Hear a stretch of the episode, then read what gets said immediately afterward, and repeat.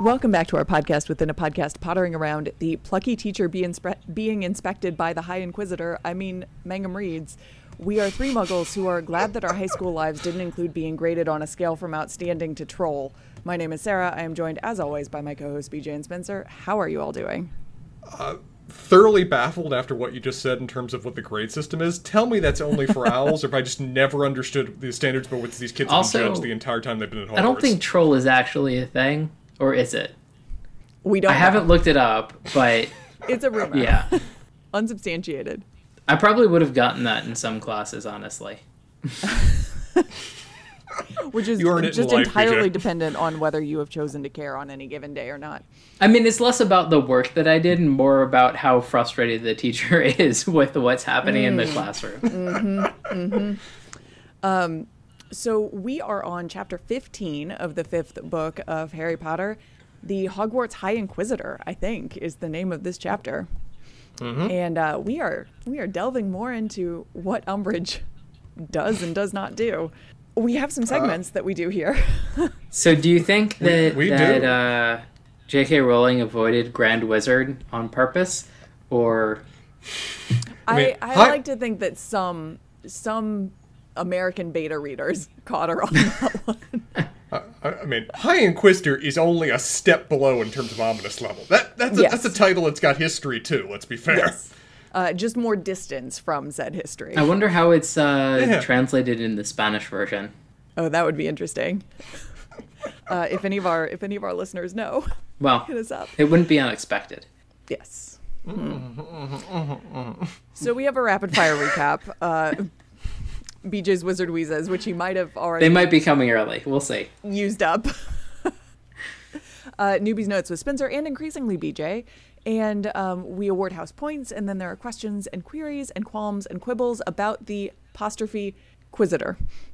Uh, and to start with, uh, how long do you think will it take you for the recap on this I- one? Of I don't know. It's this a difficult. is a weird chapter because we just sort of like wander around through a lot of classes for a lot of time, and Mm-hmm. There's stuff that happens in each one. I, this is for me going to be. I'm not going to make a bet. I'm just going to try to get it under two minutes, uh, and I don't actually think I'm going to, but I will try my darndest. It's also interesting because I mean, I this- feel like this is kind of the first time that we've really gone through a full day of classes with Mm-hmm. the. We've gone to classes before, yes. um, and I think that we've sort of been with them for a full day of classes, but it's usually like when they've had a double, so it's like Mm-hmm. not really. so it's been like a whole morning, but it's all the same thing. Yeah. Yeah. I mean, we, we do a full day of classes, and then we do implied multiple days in between them. We get Yes. full day classes, and then descriptions of multiple days of detentions, or at least the you know building injuries over time. It's a lot Yeah. of time period covered this chapter. And and it's yeah, I think to both of your points, it, time narrative time is weirder in this, or it's just a different version of narrative time than I think we've really ever gotten before. Um, both with the full days of classes and going to every class in those classes, and then the hand waving of of many days in between. So we're gonna see. Do you have a stopwatch, well. Spencer? Uh, uh, This this can be Yes. rectified soon. We do this every time, Spencer. I, I do, and I, I forget that I've actually tried to train around myself by just continually putting it in its own little holder next to my computer. All right, stopwatch is here whenever you're ready. They wake up to a Daily Prophet story announcing Umbridge, Umbridge as High Inquisitor at Hogwarts, uh, one of many new educational decrees. There's a quote from Percy about the minister's concern about Hogwarts, and apparently Umbridge was hired in the first place because of a back route by which the ministry can now appoint teachers. Malfoy's the token parent quote about how beneficial the reforms are, but not all the ministry agrees. So Umbridge will now be inspecting all of the teachers. Ron can't wait to see what McGonagall will do with this. Snape started grading assignments according to the OWL standards. Harry's got a D, which causes him to actually try in this class, making what looks like a passable strengthening solution. Hermione leaves class talking about grades. Ron finally admits to getting a P for poor. There's also outstanding, exceeds expectations, acceptable, poor, and dreadful, and the the rumored T for troll. Fred and George had the tri- charms class inspected, but Flitwick is always solid. That afternoon, though, Umbridge is inspecting Trelawney, and it does not go well. Trelawney's less dreamy than usual, but while Harry and Ron are making up dreams to interpret, Umbridge uh, starts asking pointed questions about Trelawney's ability to see. She also pr- demands a prediction on the spot. Trelawney refuses, but then tries to fake her way through it. They're in Umbridge's class next, silently reading another chapter with wands away, but Hermione's got her hand up again. She's read the whole book and would like to voice her disagreement on the definition of counter jinxes. Umbridge is quick to take points from Gryffindor. Harry jumps in to defend Hermione. Umbridge bizarrely claims Quirrell was the best teacher they've had. Harry can't let that go, and he ends up ends, ends the class with another week's detention. Angelina's furious. He's miss- missing Quidditch practice again, and McGonagall finds out. Points are taken. Angelina's captaincy is threatened. It's a lot. Hermione kind of agrees with McGonagall, though. Harry can't keep losing his temper with Umbridge. Umbridge inspects McGonagall's class, and it is an all timer. Umbridge is also in their Care of Magical Creatures class, but Hagrid's not there, so Umbridge turns to Goyle and Malfoy to ask about injuries. Harry can't keep his mouth shut again. More detention. After that night session, writing lines, uh, they end up complaining that on top of everything else she's terrible terrible about, they're not actually learning anything. Hermione suggests learning Defense Against the Dark Arts themselves, but they need a teacher who's actually done the stuff. Harry. He can't believe the idea and is most upset that they don't uh, don't know what it's like to face Voldemort and that most of what he's done has been luck. But that's exactly their point. He finally agrees to think about it, but everybody goes to bed dissatisfied. That was Great, uh, actually better than I thought it would be, but we are over. It's 205.69, so not quite not quite there. Not quite. But as I said, a heck of a lot happened in this chapter in terms of both events that occurred and events that are almost vaguely described off camera. Yes, and uh, would if I had had another minute in my, or even another thirty seconds in, um, in my re- allotted recap time, there would have been a deep dive into McGonagall's response to. To Yeah, I mean, I her think that, that that it's it's definitely worth a discussion. Um, I did, I- we however, will get and there. I'm I- I'm trusting you, BJ and Spencer, Yes. to do this for me. But I just want to flag here, McGonagall, true hero of all of this She book is- at this point. Sh- She's really coming to her own as a character. I mean, previously she was just meant to be kind of stuffy, and then the jokes about her cutting loose when she was drunk and at parties, and then, but she's one of the first characters we ever see, but has rem- had remarkable little to do since, really until this book, and it's a delight to see her be actual character now. So interesting implications for that. Uh, so I I have a question for you guys, which is a little bit in in the weeds territory. It's not actually in the questions territory, which is, do you think that Umbridge didn't go to Binns' lecture because it's just so boring and it doesn't matter? like that, there are some entirely things that even yeah. the most evil person in the Harry Potter universe won't do, and that's go to a Professor Binns' lecture. What? I can't imagine Professor Binns probably pushes the envelope much when it comes to, you know, like ministry disapproved teaching style or subject matter. How would matter. anybody know? He no one can pay attention except for maybe Hermione, Yes. but I don't believe I bet Hermione even just reads the book and and thinks that like it'll be enough. I seem to do fine on the exams. that's probably you it. could, you could perfectly be right, BJ. Even she has her limits on what level of administrative tedium she can deal with. Um so the other question that I have for you guys is um do you think that Umbridge is is successful uh, in in making Harry a, a more impressionable youth? Define your terms. What is her goal here in terms of impressionable youth? I mean, she seems to to do what do you mean by the term? a very good job of, of creating an, an impression on him uh, via detentions. Physical, scarring, if you will. You know, she's she's really mentoring him through his his burgeoning years as as an impressionable young wizard. Okay, so listen, sidebar here. I usually just let the mentoring comments go. But for our listeners who don't know, um, the constant references to mentoring uh, go way back to uh, an episode of our our original sort of mothership, Mangum Reads. And uh, in our conversation about N.K. Jemisin's Broken Earth series, um, there is very early on a scene in which a quote unquote mentor breaks a small child's hand. And I want to draw specific attention to that because the parallels are like actually astounding here. Well, well done, Sarah. Well done. Perfectly drawn between. Thank you. But nevertheless, BJ, I am also rolling my eyes at you. that that is honestly the point of Wizard Wheezes. So I think I have Perfect. Uh, Mission You accomplished. succeed. exactly. Anything for you? Um, I think uh, it's time to to go into some newbies notes. Okay. Uh, first thing I just want to mention is I don't I don't often comment on the little pictures that start the chapter, but I adore this one. It, it, it's not at all how I saw Umbridge, but I love the just she's dressed up for the event. I love the just evil grin that's just plastering across her face. This is a character that exists to be smug, and this is a perfect depiction of her. She's like cosplaying Inquisitor now. Oh yeah, and, uh, even the title is basically cosplay. The fact that she picked the title, and I have to believe she picked the title. Oh, that was absolutely her. Yeah.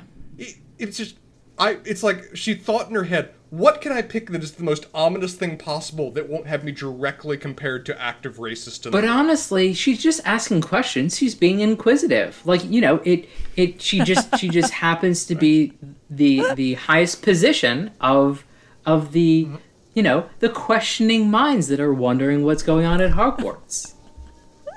yeah, I, I do enjoy that the highest questioning mind is a person that books no questions.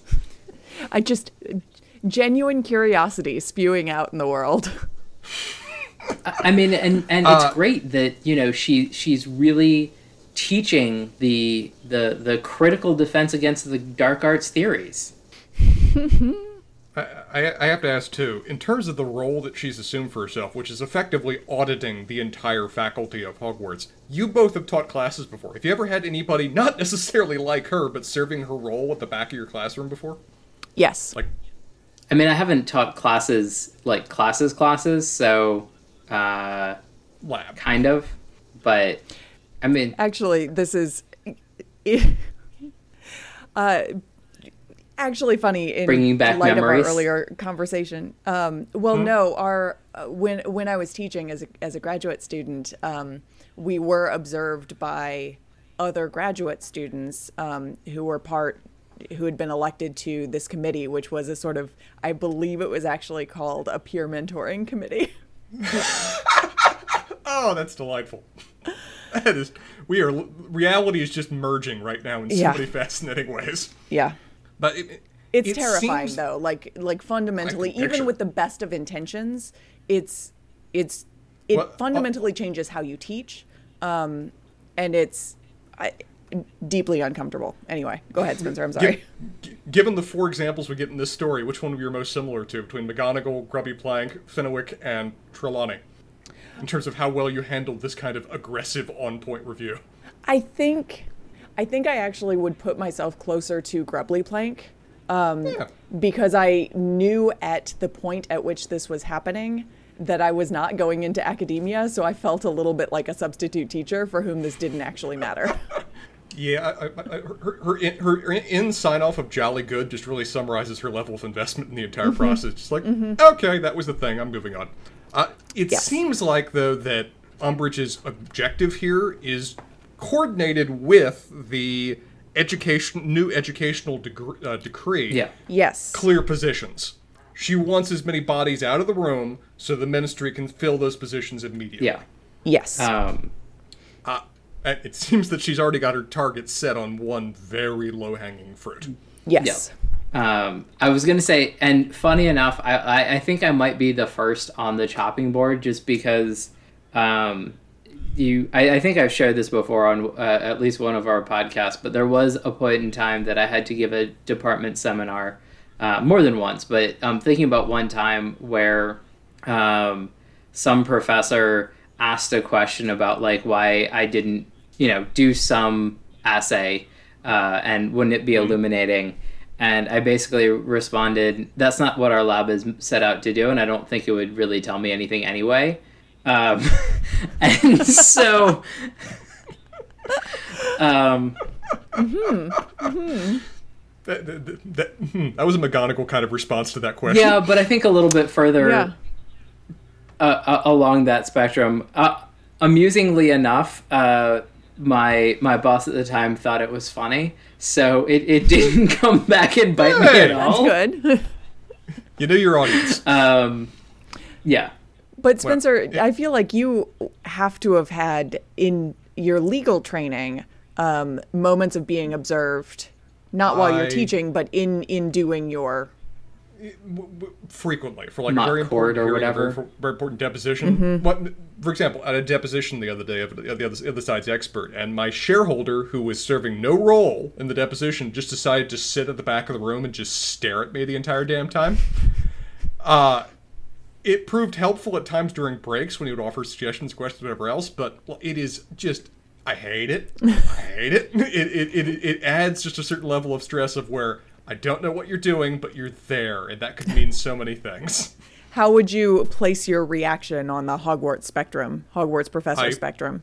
I, I would like to believe I, I went a Flitwick style and just tried to treat it as they just weren't present and all was proceeding fine, uh, with a certain element of Trelawney just dancing inside that I was trying to keep hidden from the world. Fair enough. B- BJ, I felt like this chapter just gave you so much ammunition for Percy. The fact that he sent his brother a letter to basically read the newspaper article that he knew he was going to be quoted in the next day is Be, just quoted that- being terrible in. it- that, that- this is prime Percy kind of moment, isn't it, sir? So this did, however, disappoint me in ways that I I must share with you because it's it's by Percy. It's not by Weatherby. Oh. And that that would have been actually quoted as Weasley in there. the best Yes. thing of all time. That if it was if if this was like a commitment that that that Percy just made, I mean, honestly, much more that that J.K. Rowling made for Percy, it would have been it would mm-hmm. have been such a good like off-screen change that would have fit every like all of the characters together. Like I, it would have made Yes. like the whole interplay with uh, Mr. and Mrs. Weasley and and Percy and their kids a lot more like make up more sense in some ways. Um, I- I- if effectively the Weatherby was a, was an evil persona he had assumed as part of taking this job. less an evil persona, but But- more of like a I am so embarrassed by my family that somebody made a mistake about my last name and I'm gonna run with it because I don't want to be associated with them. But the fact that they are that he, the fact that he is a Weasley is a boon to the ministry. Um, And so the ministry has every incentive in the world to get his Weasley name in line with these um, new decrees and procedures and reforms in front of everyone that they can, right? Yeah. Because it undercuts the rest of the Weasley family, particularly Ar- Arthur in his place in And they're a ministry. long-standing family. Like yes, they, Yes. they've Yes. They're they're pure well blood family. respected by people other than, you know, the Malfoys, but um everybody It- likes it- the Weasleys. I mean, it- It's a perfect way of convincing fence sitters to support your side. That look, this family that's always supported Dumbledore, that's always that's always supported the Order of the Phoenix, that's always been willing to butt heads with the Ministry. One of them is now backing us. Why should you be opposed? Mm-hmm. It, it's it's a wonderful ploy on their part. I wonder to what degree Percy gets any of that. I assume, even if he at the back of his head he ponders it might be a possibility, it is just firmly buried underground. In I think it, this is a lot more like, oh, they're giving me some power. This is the greatest thing ever. Oh yeah, I don't. I don't have to take calipers to cauldrons, and I can like be important. This is this is Hey, hey, that was an important paper that helped uh, guide international trade. Uh, I, if I ever had any debate on where J.K. Rowling stood with respect to uh, parents interfering with teacher with teacher curriculum or school curriculum, this chapter makes really clear on that subject. Yeah. She is not a fan. I, I also imagine that I- she has a lot of very personal experience with this. That this mm. this chapter felt like these chapters where like there's a board that oversees the school feel very real. And Yes. I also mm-hmm. imagine mm-hmm. that like somebody coming in to observe a class, like that that feels like it happened to her. And like the different Yeah. teachers reacting in these ways. I yeah, it's interesting because like for all of um for all of the reasons that we have we have as a collective fandom disowned J.K. Rowling as the uh, as the author of the books that we love, it's it is very clear that she as a person has this interesting um, and con- and and really contentious relationship with petty bureaucracy because her adult novel that she wrote, um, The Casual Vacancy, is all about sort of uh, small community government uh, and the weirdnesses therein. So it's interesting that, that that you're drawing this line out because I think it it you know plays into the other work that she has written, um, and it does feel very personal. To your point, BJ. Okay. And I, w- I would say like the first five pages of them just reading the Daily Prophet is among my, it's my favorite five pages in the entire book. Th- this article is a delight in terms of what it reveals and also what it says about the world itself in terms of how they present things, like who they're choosing to quote from, how they're presenting things. Particularly, we'll get there in a second. How do they choose to undermine certain people even when they can see that someone has done something? Yep. Yes. And and like where Um, they put it, it, it's just like a very good. Oh, you can read more about this, even though it's complete BS on page 17 if you actually get there. Um, but the realization that it has been a new decree passed by the ministry that's let them put Umbridge in there in the first place, we'd been debating that to no end about, well, I'd had, about what allowed them to violate the established rules of decorum that kept the two of them entirely sacrosanct and separate. yes. And it's just been a straight up new law that's been put out there that's allowed them to do so. Uh, the fact also, I mean, it's on that point, but the fact that it led to immediate resignations, the fact that they passed that law and that she's been appointed the Grand, the Grand Inquisitor, led to immediate resignations from the Wizengamot is delightful uh, in terms of just seeing that kind of principle stance, seeing that the Daily Prophet feels the need to admit that it happened, but as you said, BJ, immediately tries to undercut it. Immediately tries to frame that, oh yeah, these people dropped, but let me tell you about what these people are so you better understand the subject. Also, what what was it? quite interesting, and I think that we'll both have uh, a number of questions about this uh, in the questions portion of this podcast. But like all of this makes me elicits a lot of questions that are probably a lot of plot questions, but also is very interesting that I think we see a lot of places where people resign off of things in protest, mm-hmm. which it very often is like, well, that's exactly what the other side wanted you to do. You're just handing them a whole bunch more power, and Yes. this is very much a like one one side plays by certain rules and the other play, side plays by other rules, and Yeah. Yeah, the value is attention. The value is getting it in the public eye to allow certain things to not just simply occur in the normal course of events. You're highlighting that something has occurred through means of your resignation. But as you said, it also means that any decisions they want to make going forward have that much less opposition. Mm-hmm. Uh, I also, I think this is a fair, fair statement that I may be among us the one that most often agrees with the villains for various reasons. I do, I do have to concede that describing Dumbledore's hiring practices as eccentric may be one of the biggest understatements in the course of the entire story.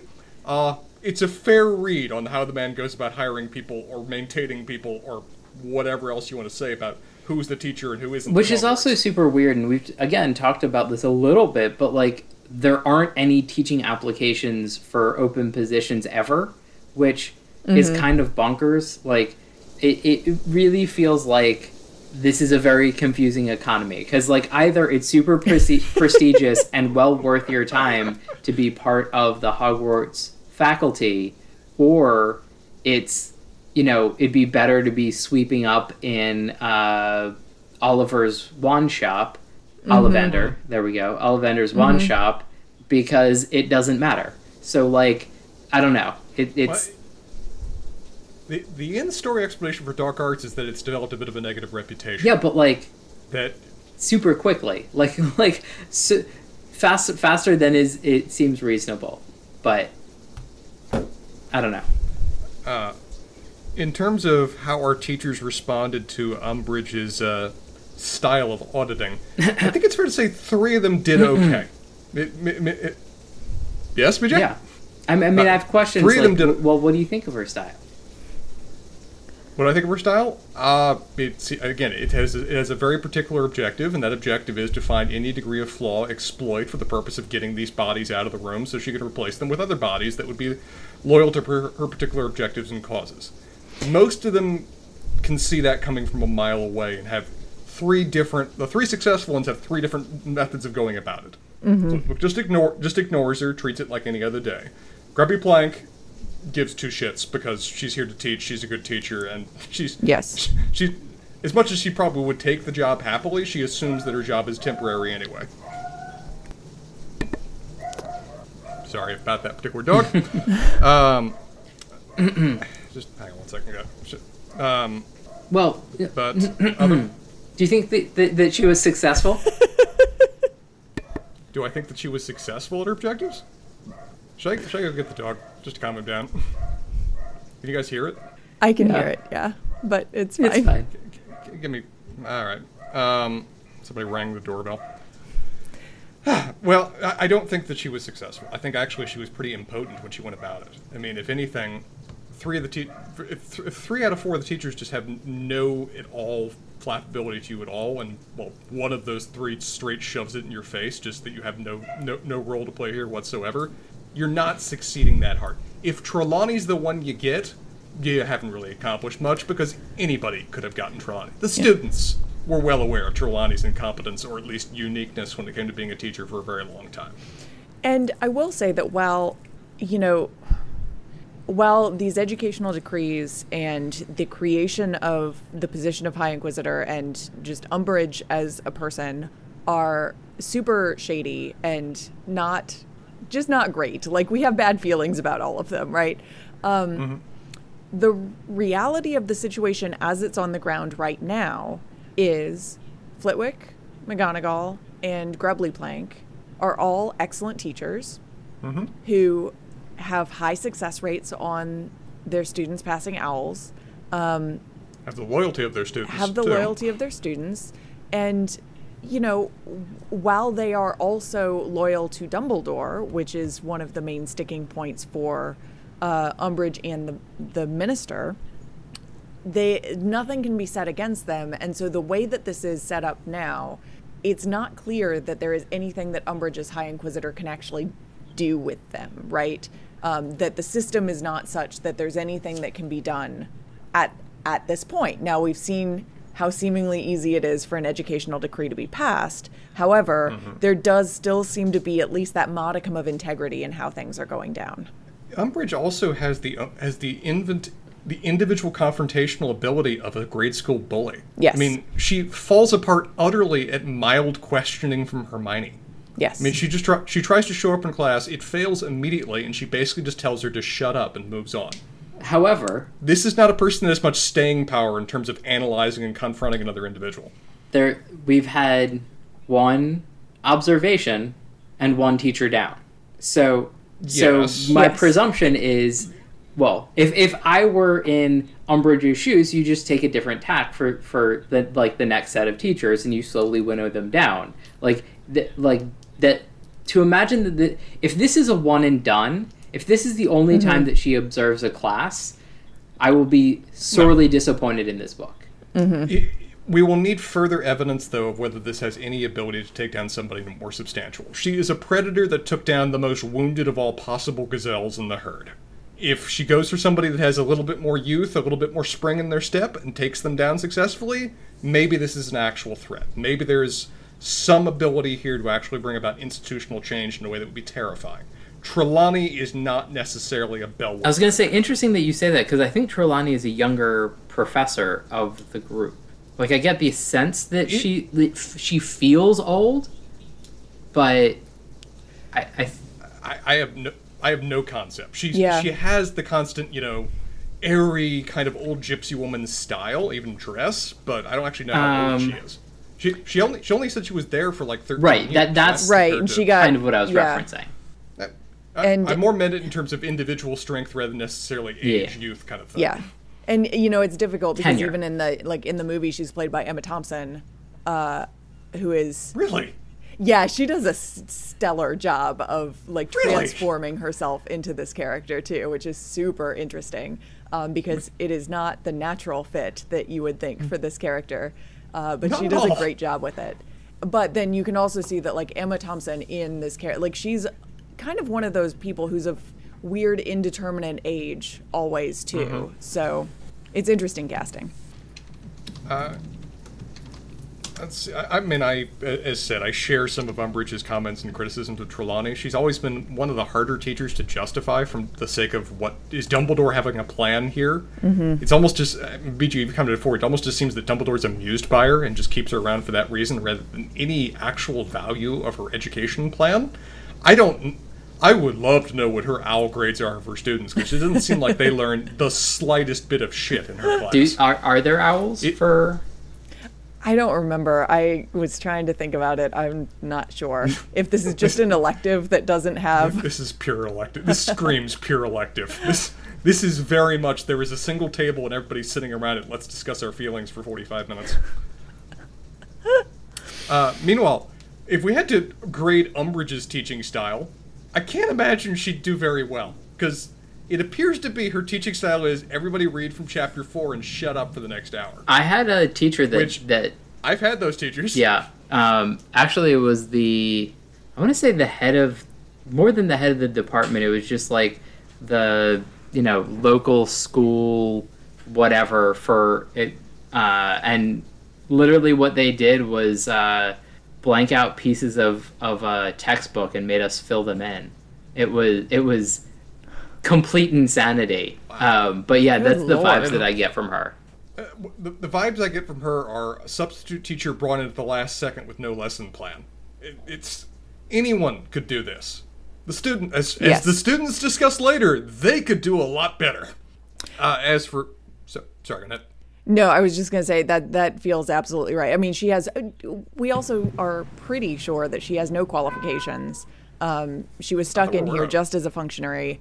Um, her real job is not to teach anything; it's to monitor the situation. Like her real job was to get in and become High Inquisitor.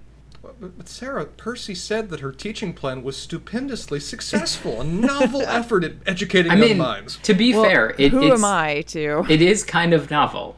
I mean, it, it, it's kind of like you know taking a self defense course in in college or whatever, and and you're given like Sun Tzu's Art of War to read, and it's just like that. That's a choice. It, it, it, it might not be a great choice if if you want to learn how how to defend yourself in a dark alley, but it's a class. yeah, yep. Um, as for Harry, I'm fully with McGonagall on this. Of where I'm at this point starting to believe the kid's a masochist. I, there's a there's a there is pride and there is just I like having my hand cut open every every evening, and I'm not sure what point he's favoring one or the other. This is a kid that's Yeah. acting almost like he needs the pain, like he wants to be punished, because Interesting I know he. interestingly mcgonagall doesn't know about it and i'm surprised like she didn't notice um, it's kind of like one of those i'm also surprised that hermione hasn't said anything because like does Hermione know?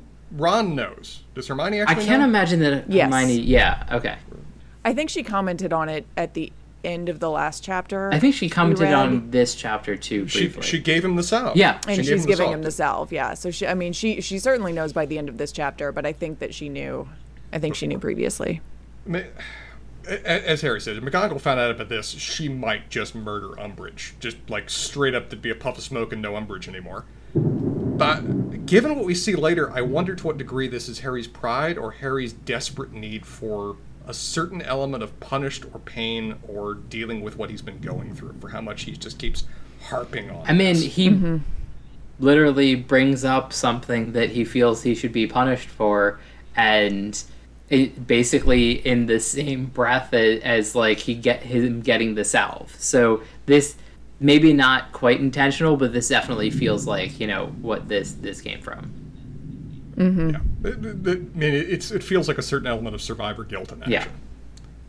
Uh, as for McGonagall, we talked about her, but I didn't have much of an opinion about her really for almost any book before this. She, at the very beginning of book one, had a role. Mm-hmm. And since then, she's kind of just been present. And suddenly, she's rapidly jumping up my list in terms of my favorite characters. And it's just from really spending time with her in some setting other than her just being a school marm of where we've gotten to interact with her a bit outside the class. She's got outside influences she's having to respond to. And now seeing her in that light, we're seeing a complexity beyond just simply somebody that is stern, somewhat fair, and has a bit of a Gryffindor bias. And it's delightful. I hope we get more of her. I hope this is this has been a continuing trend throughout this book of characters that we've had names of but not much more becoming full-fledged persons. Mm-hmm. And I'm full all for it. Hope for more examples of it. Give me a Flitwick chapter next time. I, I love it. uh, as for their comment on, on on them teaching themselves, I absolutely adored Harry's broken speech. I loved it.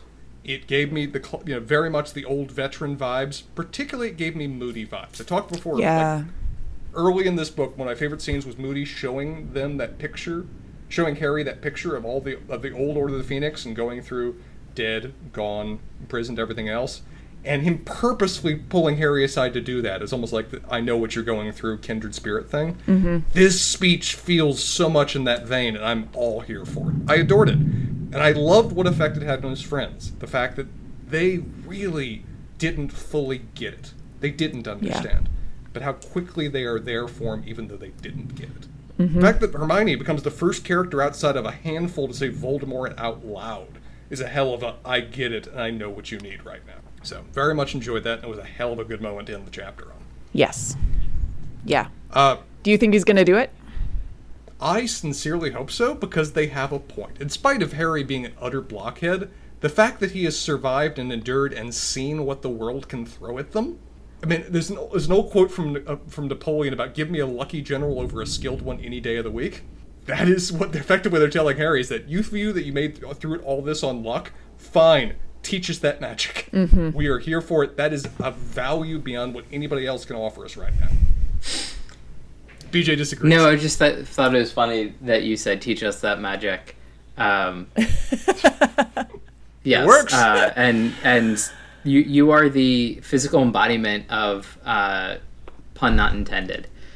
Um, Sarah, who won? Who lost this chapter? It, it feels like it's a weird one to grade. Yeah, I don't because so much so many people are doing so many things. I will posit Trelawney lost this chapter. I think I think we can do a Trelawney lost the chapter. Um, That's fair. yeah, well, we haven't seen the specific ramifications of what comes from this, but you can correctly intuit that it is not great.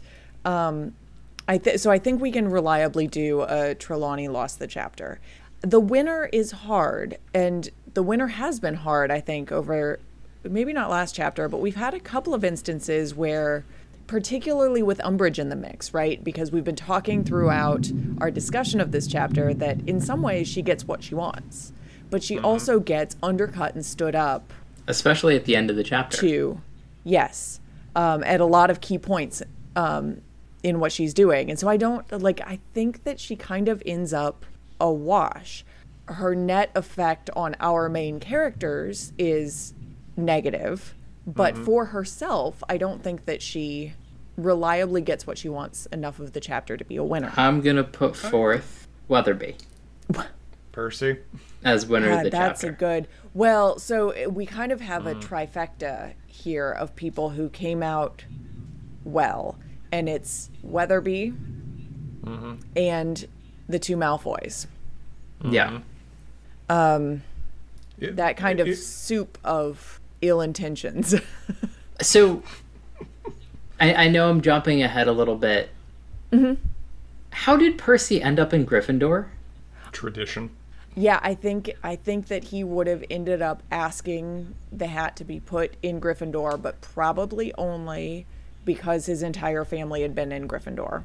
I don't, it- you know, not for I. It wasn't for himself. I would imagine.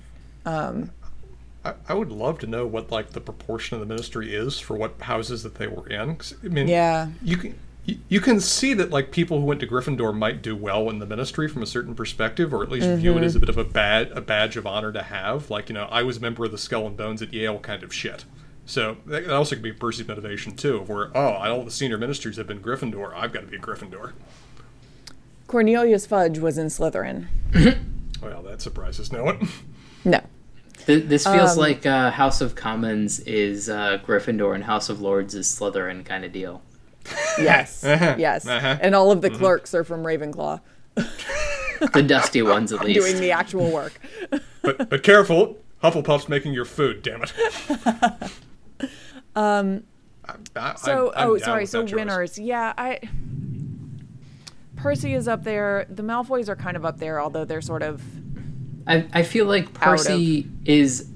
I mean, but we talk about people actually needed needing to be in the chapter, and the the only Yeah. reason that I put per- Percy forward is like he essentially gets dialogue in the chapter, and to to a certain extent, like the Malfoys do too. But but he instigated this. Like Yeah. this is so. But if we weren't going to do this, I would put Flitwick forward because I, I'd put Mm-hmm. McGonagall even higher. I disagree. But go ahead. It p- purely in chapter she gets a win. There's going to be ramifications. There's going to be some blowback for it. But she had almost an almost literal cat fight, if you will, and came out victorious. And and so this is where I disagree with you because I think that what she wanted to do was Flitwick, and what she ended up doing is battling out a little bit with uh, Umbridge in a way that is. I, I feel like is uncharacteristic of her. So, like she was dragged down to Umbridge's level, kind of deal. Mm-hmm. Whereas like Flit was just like, I don't care. Like I'm I'm awesome, and you can't do anything to me. So what's interesting in this to me is that I don't whether she was un, whether this was uncharacteristic or not. What I like about this, and I think Ron actually references it when they're talking about what happened in the class, but like I think part of the reason that McGonagall is so frustrated with Harry over the course of his actions in this chapter and the last chapter is because she's got a little bit of Harry in Yeah. in her, right? Um, so she's seeing him play out kind of what she thinks of as the the most volatile parts of herself, let's say, right? But like I mean, it- it was either Ron or Harry even commented on to a certain degree. Uh, l- l- this is a little bit hypocritical on her part, Yes. but at the same time, they did it with a smile on their face, Yeah. and she and Harry shared a little smile between them. Yeah. It's like, yes. yeah, she got down in the mud, but she also earned, you know, sh- the kids saw her as fighting for them for a, from a certain perspective. Also, I Yeah. need to give kudos to the cat fight comment, and need to highlight it. No one. I, that, one- that, one- this is why I don't do intentional ones. No one says a th- says a damn thing. Um, so I think we can well- do Flitwick, but although we don't actually see his dialogue, maybe might actually be Grubbly Plank. Grubbly Plank handled it well. Grubbly Plank just. And Flitwick straight up ignored her. Grubbly Plank had to interact with her and just let it flow over like water off a duck's Yeah. back. I was literally going to use that exact expression, Spencer. So thank you for that. Um, I, I think it's perfect here, and just in terms of how naturally she just went with it. Like, oh yeah, this is the answer. Oh yeah, this Yeah. is what happened. Oh yeah, whatever. She also, it feels like in this sort of like coming out of retirement to be in this position for now, it also kind of seems like everything she's doing is sort of gravy to her. So I think just she's just in a good mood all the time. Yeah, I'm going to give it to Grubbly Plank. She deserves a win. sounds good. Uh, Uh, questions. Uh, you, think you already kind of explained this, but the grade system that we get in this chapter: A, do we get all the grades, and B, is it unique to owls? We get all the grades. It's unique to owls. I don't think troll actually exists, um, but I love the idea that it does. Uh, So I think that what that actually means is that Ter- Harry did, in fact, get the lowest possible grade on that Slytherin Moonstone, or Slytherin, uh, the potions Moonstone essay. But these are specific to owls and newts, I think, use the same system. But I think that's the standard grading mechanism for these standardized tests. Are is it standardized? Um, y- well, Because each teacher technically decides it. I right? mean, no. Well, the tests themselves are as administered by independent third parties. Um, and it is a written portion and a practical portion. Is Snape bluffing then when he's saying that only certain people he will only allow certain people to take it? So the the level whether you get whether you pass your owl or pass your newt is standardized. The mm-hmm. passing grades are what they are. And so like when Fred and George talk about how many owls they got, they're using the standardized pass whether you passed or failed on it, right? However, individual teachers can then say, I only accept students who got this level at my newt level class. Gotcha. Um, and so Snape is historically, best of the best only. yes, I think he only does exceeds expectations and outstanding for his newt level classes. Wow, Yeah. that is exacting. So you can pass, but that doesn't mean you're going on. Um, that would be the a funniest particular course comeuppance that that Snape could get. That if Harry got one of those grades and then it's just like, no, I'm gonna take this course. you're you're not done with me yet, son. um, well, kind of on that point, is Draco a good student, or is Snape's individual grading in his class just completely full of shit? We honestly don't know. Like I- I- it's entirely possible that Dra- that like Draco is an okay student. We don't have any evidence to the con- like that he's I would also imagine that- that, if there that he's is incompetent. the availability to pr- pay a student to privately tutor him, yes, he would? That's pro- that's and probably B, in there. Yeah. I bet that Slytherin keeps essays in their common room, and while they're not maybe all copied, yeah. um, But- that that the other houses don't is Yeah. kind of like maybe not a surprise, but like why wouldn't you? Ample opportunity. Yeah. There's a continual stereotype about bullies being idiots, and we have Crabbe and Goyle to represent that Yes. entirely. But I was thinking about it. I have zero idea if Draco is actually that bright. All I really know is that he's a bully. I have no concept but whether he Yeah. actually gets good grades or not. I, I think that like all of the evidence that we have, which is is scant, but I think all of the evidence that we have is that Draco is probably an average to slightly above average student. Okay, I, I I would honestly prefer that to Snape just being completely straight up biased in his grade. I would bet that Lucius is not kind to his son, not exceeding expectations. Uh, Yes, that's fair, too. actually, you know what? We did, we have evidence for that from the beginning of the second book when they all end up in Flourish and Blotts together. And we overhear Lucius berating Draco for Hermione, a muggle, beating him, him Yep. beating him in her scores. Ah, I remember that. I remember that So now. actually, I think that's our evidence that Draco is a pretty good student. Just he has not no choice Hermione but to be. right? Yeah. Yeah. I, I did I didn't mention this, but I did appreciate Hermione having remembered the exact and only moment that Harry ever beat her. Yes. Uh, it's like, "No, you're always better than me. It's like, no, that one point two years ago on that one test, you beat me. Uh-huh. I'm offering you a compliment while saying it like this. Just know that I know. Yeah. How do laws get passed in or these directives or whatever?